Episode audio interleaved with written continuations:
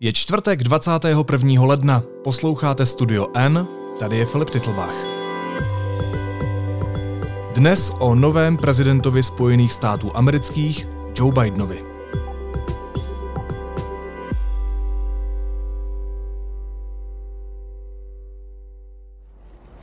Please raise your right hand and repeat after me. I, Joseph Robinette Biden Jr., do solemnly swear. I, Joseph Robinette Biden Jr., do solemnly swear. That I will faithfully execute. That I will faithfully execute. The office of President of the United States. Office of President of the United States. And will, to the best of my ability. Will, to the best of my ability. Preserve, protect, and defend. Preserve, protect, and defend. The Constitution of the United States. The Constitution of the United States. So help you God. So help me God. Congratulations, Mr. Thank President. You.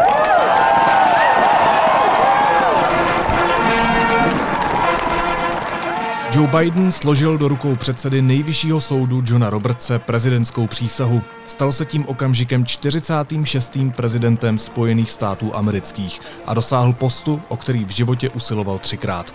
Konec Trumpovy éry a začátek té Bidenovy sledovala přímo ve Washingtonu reportérka deníku N Jana Ciglerová. Jani, ahoj. Ahoj, Filipe.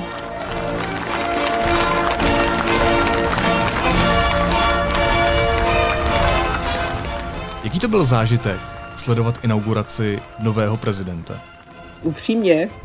Upřímně si myslím, že vy jste měli u televizních obrazovek větší než já.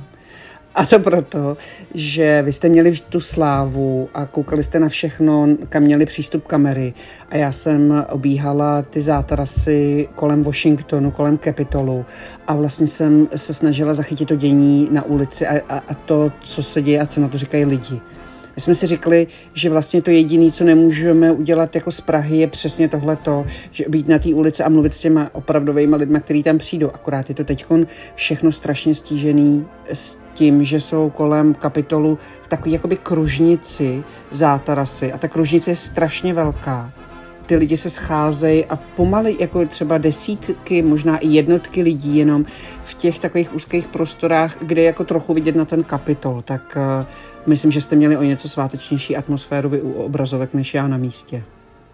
Dobře, ale když ses tam s některými těmi lidmi bavila, i když to třeba nebylo tak sváteční jako tady z Prahy u televize, tak co ti říkali, jak oni to prožívali, tu atmosféru?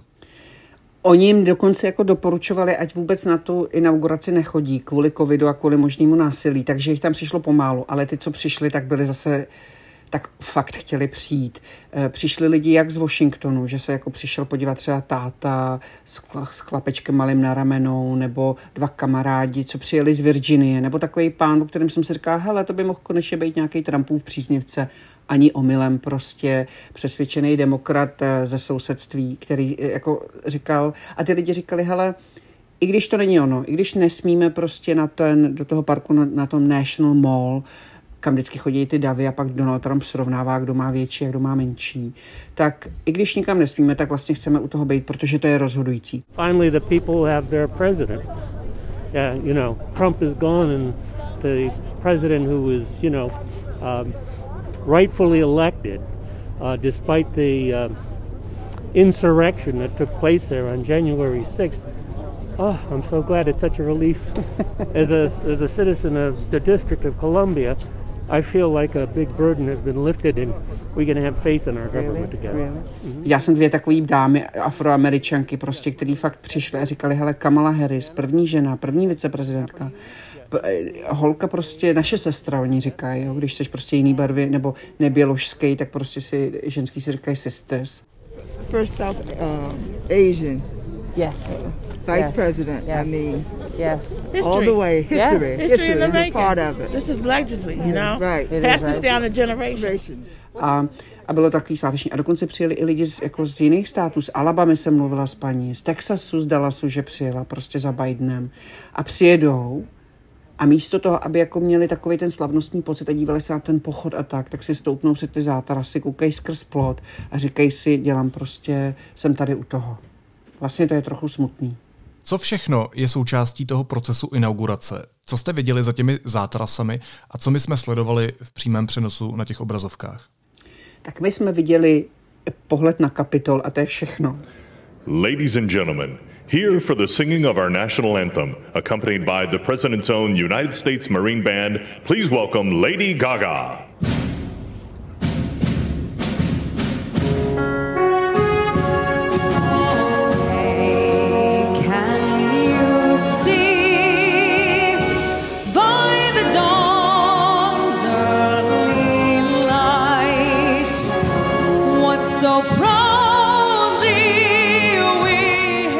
Vy jste viděli ten krásný proces a nikdo z nás jsme neviděli to, co tomu obvykle předchází, ale v případě Donalda Trumpa nepředcházelo.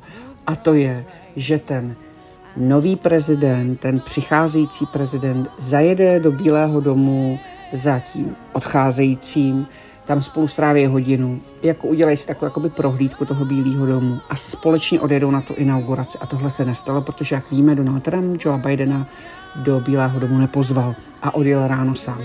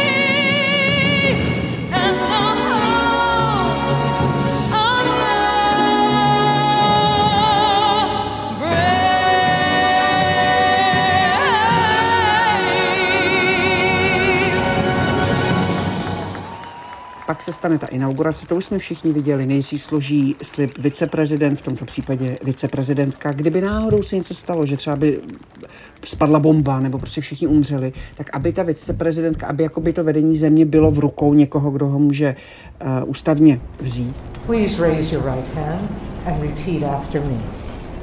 I, Kamala Davy Harris, do solemnly swear. I, Kamala Davy Harris. A teprve potom vlastně složí přísahu ten prezident, přednesou mu básni, je modlitba, prezident má projev, nesmíme jim moc dlouhý, protože třeba jeden prezident měl tak dlouhý projev, že nastydnul a za 32 dní umřel, tak od té doby ty projevy jsou krátký. A potom odjedou postupně ty hosti a odjede prezident do Bílého domu. A to je jakoby, a normálně lemujou tuhletu cestu jeho do Bílého domu z Kapitolu lidi a mávají mu a radujou se a on je mává taky. Tentokrát prostě to bylo bez veřejnosti, jenom pár novinářů, kamer televizních a spolupracovníků a Joe Biden vlastně s rodinou, s Jill a s manželkou Jill a s rodinou jakoby vešel do toho Bílého domu. This land is your land. This land is my land, from California to the New York Island. Co na té inauguraci Joe Biden řekl v tom svém projevu, u kterého snad nenastydnul? Nenastydnul, protože ve Washingtonu je teď kolem jako těsně nad nulou a dokonce mu ze začátku sněžilo, ale ten projev má být vždycky jako sjednocující. Jo? Vždycky je to vlastně ta země ještě jako nedlouho po volbách a volby jsou vždycky ten druhý je špatný a ty jsi špatný a vlastně ta země je taková jako ještě jako rozhozená z toho. A ten nový prezident má vlastně vždycky říct, prostě já jsem prezidentem vás všech, musíme táhnout za jeden pro vás a tak. A to Joe Biden udělal. Ale třeba to neudělal Donald Trump. Ten prostě mluvil o American carnage, jako o zoufalství a tak. Takže vlastně něco ti řeknu, jo. Bylo to, vlastně všechny ty věci byly jako všední v tom slova smyslu, že byly nudný, protože takhle se to dělá vždycky.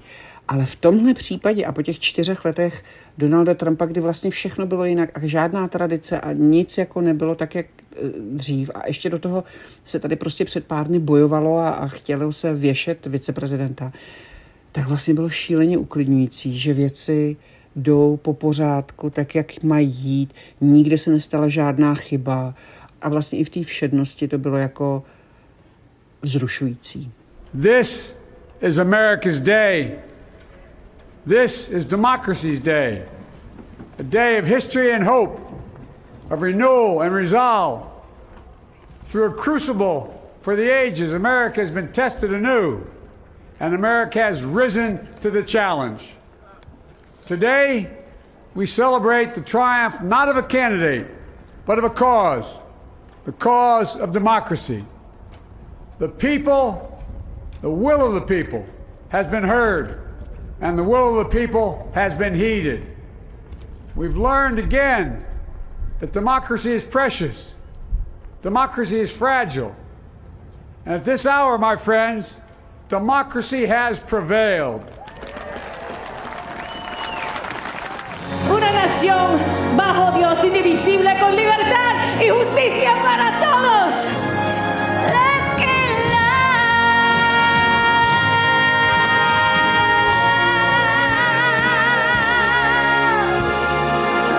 This land was made for you and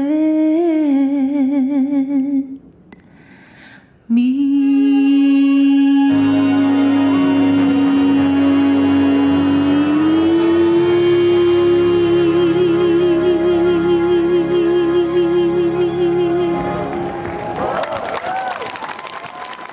Jak vypadal odchod Donalda Trumpa z Bílého domu? Užil si to?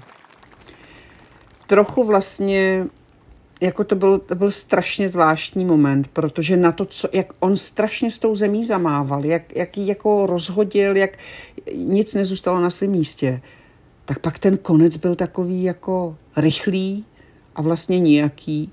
A ještě ty záběry ty kamery ho zabíraly jakoby z vejšky, tak on jednou vypadal na tom trávníku takovej malej, vedle něj ta cupitelata Melania. On se ještě zastavil na chvilku u novinářů, jako poděkoval jim a popřál jim prostě všechno dobrý. Už byl takovej smířlivej, ale po 8 hodině, kolem 8:30, Donald Trump opustil po červeném koberci naposledy Bílý dům, šel po tom jižním trávníku, nastoupil do helikoptéry Marine One. Já jsem jí sledovala, prostě takhle jsem mu mávala tady z Washingtonu, protože ona přelítala nad náma. Každý den, co jsem ve Washingtonu, nad městem přelítává helikoptéra a je to vlastně, působí to až jakoby hrozivě. Ale tahle helikoptéra je jiná. Tohle je Marine One, prezidentská helikoptéra, která odváží z Bílého domu naposledy prezidentský pár Donalda a Melanie Trumpovi. Právě opustili Bílý dům.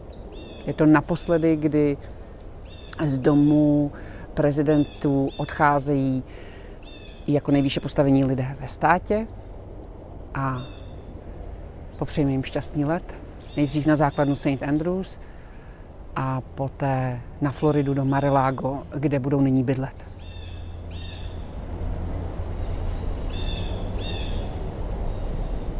A zamířil, to je asi 10minutová jízda, zamířil na spojenou základnu Andrews, kde mu jako udělali takovou jako malou vojenskou poctu, aby neodjížděl jen tak. Tam měl krátký projev. I will always fight for you. I will be watching, I will be listening, and I will tell you that the future of this country has never been better. I wish the new administration great luck and great success. A nasednul do Air Force One, což je prezidentský letadlo, a doletěl na Floridu. A už od té doby vlastně pak zpátky už to letadlo letělo, takže už to nebyl prezidentský letoun. A zajímavý bylo, že on normálně chtěl takhle odjet, aby to ještě stihnul si na tu Floridu dojet tím prezidentským speciálem, protože ten má samozřejmě výjimečné postavení a výjimečné vybavení. A kdyby to udělal později, tak už by na něj neměl nárok, tak to Donald Trump ještě stihnul. To znamená, že kdyby bylo všechno podle tradic a zúčastnil se inaugurace, tak už by neletěl prezidentským speciálem, ale pouze letadlem? Přesně tak. A možná, že i tohle byl jeden z důvodů, proč na tu inauguraci jít nechtěl, což bylo vlastně poprvé po 150 letech, kdy americký prezident se nezúčastnil inaugurace. A bylo to takový nedůstojný, abych řekla. Každopádně nedá se mu upřít jedna věc, a to, že jednu tradici dodržel. On prý nechal na stole v Bílém domě Joe Bidenovi dopis. To nechává každý prezident předchozí tomu následujícímu. Mě by zajímalo, co se v tom dopisu píše. To mě by taky zajímalo, Filipe, a jestli to zjistíš dřív, tak koukej mi to říct. On těch tradic neporušil několik. On, zase to se mu musí nechat. Třeba prezidenti vždycky ti nastupující přespávají v Blair House, což je takový dům pro hosty prostě nedaleko Washingtonu. A to ale musí nabídnout ten prezident. No a ten odcházející prezident Donald Trump to Bidenovým nabídl. Bidenovi to jako rádi přijali. Takže vlastně nebyla to jediná tradice. Joe Biden včera říkal, že už ten dopis, že už našel, ale že nejdřív, že byl velmi velkorysý, ale že nejdřív si chce o tom promluvit s Donaldem Trumpem a chce mu osobně zavolat a až potom by to jako řekl médiím. Myslím si, že to byl i Donald Trump byl, když odcházel v takový jakoby velkorysý, už smířený náladě. Jeho děti třeba brečely, to bylo vidět na těch snímcích, když se s ním loučili. A že jestli ty slova psal v posledních dnech toho svého prezidentství, tak byli smířliví a velkorysí a nebyl na Joea Bidena zlý, jako třeba vůči němu byl zlý v těch předchozích dnech.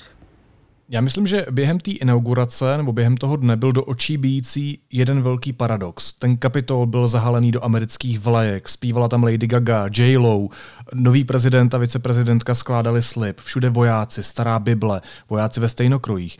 A přitom 2 týdny zpátky se tam skoro rabovalo. Jaká byla ta atmosféra v ulicích Washingtonu dny před tou inaugurací? Bylo tam cítit nějaké napětí? Bylo to uzavřené prostředí? Jak jsi to tam prožívala? To napětí, Filipe, bylo znát na každém kroku. A to proto, že jednak nad hlavou strašně často lítaly vrtulníky. A to byl takový zlověstný jakoby pocit. Pak každou chvíli byly slyšet ve městě houkačky policejní. No ale hlavně ty se s nikam nedostal. A já jsem, když jsem přijela, tak třeba ten perimetr, ta kružnice těch záteras kolem Kapitolu byla taková ještě docela malá. Člověk se nedostal ke Kapitolu samozřejmě, ale bylo na něj vidět a tak. A byly kolem těch záteras, těch plotů, byli vojáci obestavění, ty členové Národní gardy. Ale čím blíž k té inauguraci, těch vojáků bylo víc. Tím víc a viditelněji byli ozbrojeni. Takže prostě samopaly, poloautomatický pušky a tak to je takový zvláštní pocit potkávat na ulicích kosmopolitního progresivního velkoměsta jako je Washington. Ale hlavně ty silnice obháněly i zátarasy a třeba nákladní auta, které tam prostě byly zaparkované na každém vjezdu, který by mohl kterým by se někdo mohl přiblížit k Washingtonu. A bylo vidět, že oni se ani tak nebojí lidí, že by tam jakoby naběhli zase nějaký takovýhle rioters, jakoby ti vzbouřenci, ale že se bojí aut, že se vlastně bojí útoků aut, který by mohli vjet do davu, nebo by mohli přímo prorazit ty zátarasy a vjet do Kapitolu a tak. No a těch gardistů nakonec bylo ve městě 25 000. Dokonce asi 12 z nich museli jako vyhodit, protože se zjistilo, že jsou takový jako, že mají třeba sklony k tomu věřit těm nesmyslům toho konspiračního bláblu QAnon. A pardon, že to říkám takhle, mně to prostě nejde do hlavy, jak tomu někdo může věřit, ale fajn. A dokonce i ještě udělali to, že na ty zhruba 3-metrové ploty ještě dali ostnatý dráty, aby člověk je nemohl ani přelíst. Jo. A ta atmosféra v tom městě byla divná. Celý město je v lockdownu, nejsou otevřený kavárny, hospody, restaurace, obchody, nic. Lidem řekli, nechoďte do ulic prostě, takže vlastně nejezdí auta, nemůžeš se nikam dostat, je poměrně zima. No jakoby není to tady jako úplně přívětivá atmosféra.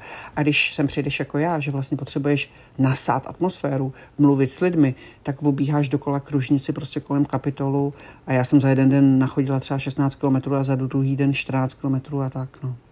Jenom když jsem mluvila o tom QAnon, tak i tomuhle fenoménu jsme se věnovali ve studiu N, tak pokud vás to zajímá víc, tak si poslechněte epizodu s Honzou Charvátem z Fakulty sociálních věd Univerzity Karlovy. Ale ještě mám otázku na tebe, Jani. Už udělal Joe Biden v tom svém úřadu nějaká rozhodnutí? Už ukázal, jakým směrem chce administrativa Joea Bidena a Kamaly Harris vést Ameriku? Hned to ukázal. Normálně po prvních minutách on došel z toho pochodu, zamával těm lidem, vešel do Bílého domu a rovnou zamířil do oválné pracovny. Tam mu na stole čekalo 17 exekutivních příkazů v takových jako modrých deskách. On sednul k tomu stolu a začal je podepisovat jeden po druhém.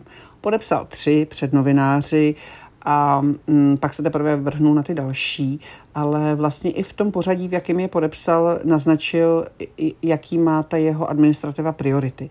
Tak první, co podepsal, je, že zavedl povinné nošení roušek na federální půdě, to znamená všechny úřady a všude prostě musíte mít roušky, tím pádem jako budou vlastně všude.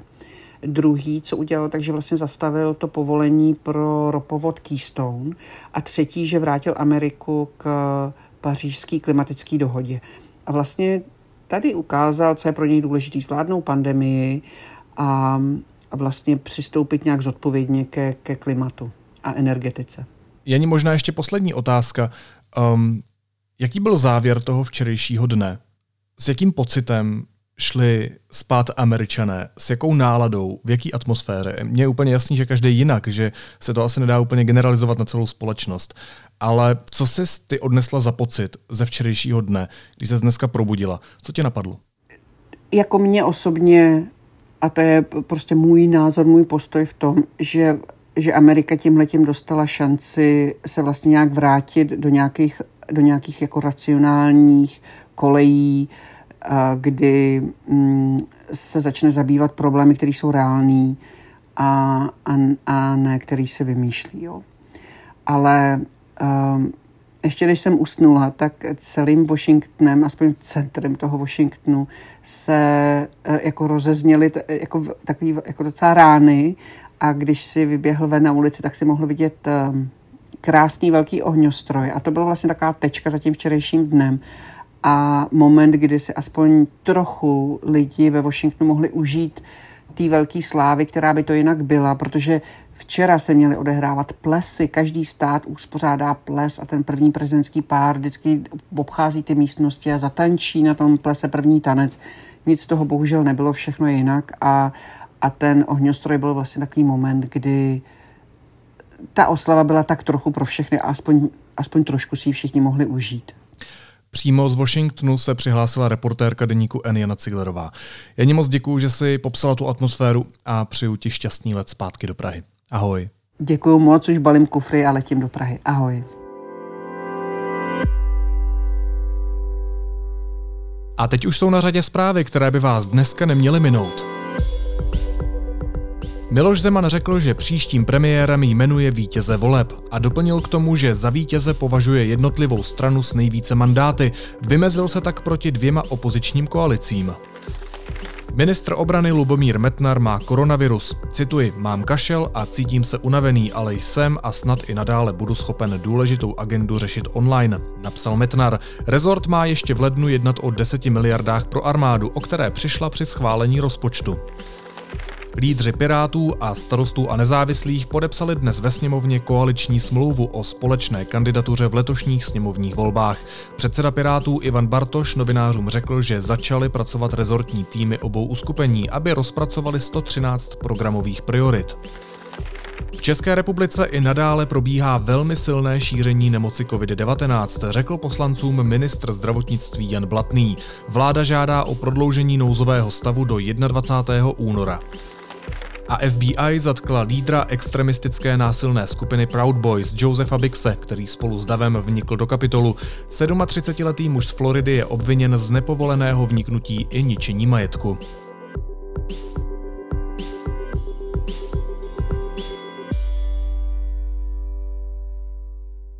A na závěr ještě jízlivá poznámka. Od příštího roku by v obchodech měly být české potraviny zastoupeny z víc než 58%. Na středečním jednání to schválili poslanci. S povinnými kvótami na potraviny má Česko bohaté zkušenosti. Jenom dřív se tomu říkalo přídělový systém a používaly se k tomu potravinové lístky. Největším agrárníkem hned vedle Michurina byl jistý Josef Vissarionovič Stalin. Naslyšenou zítra.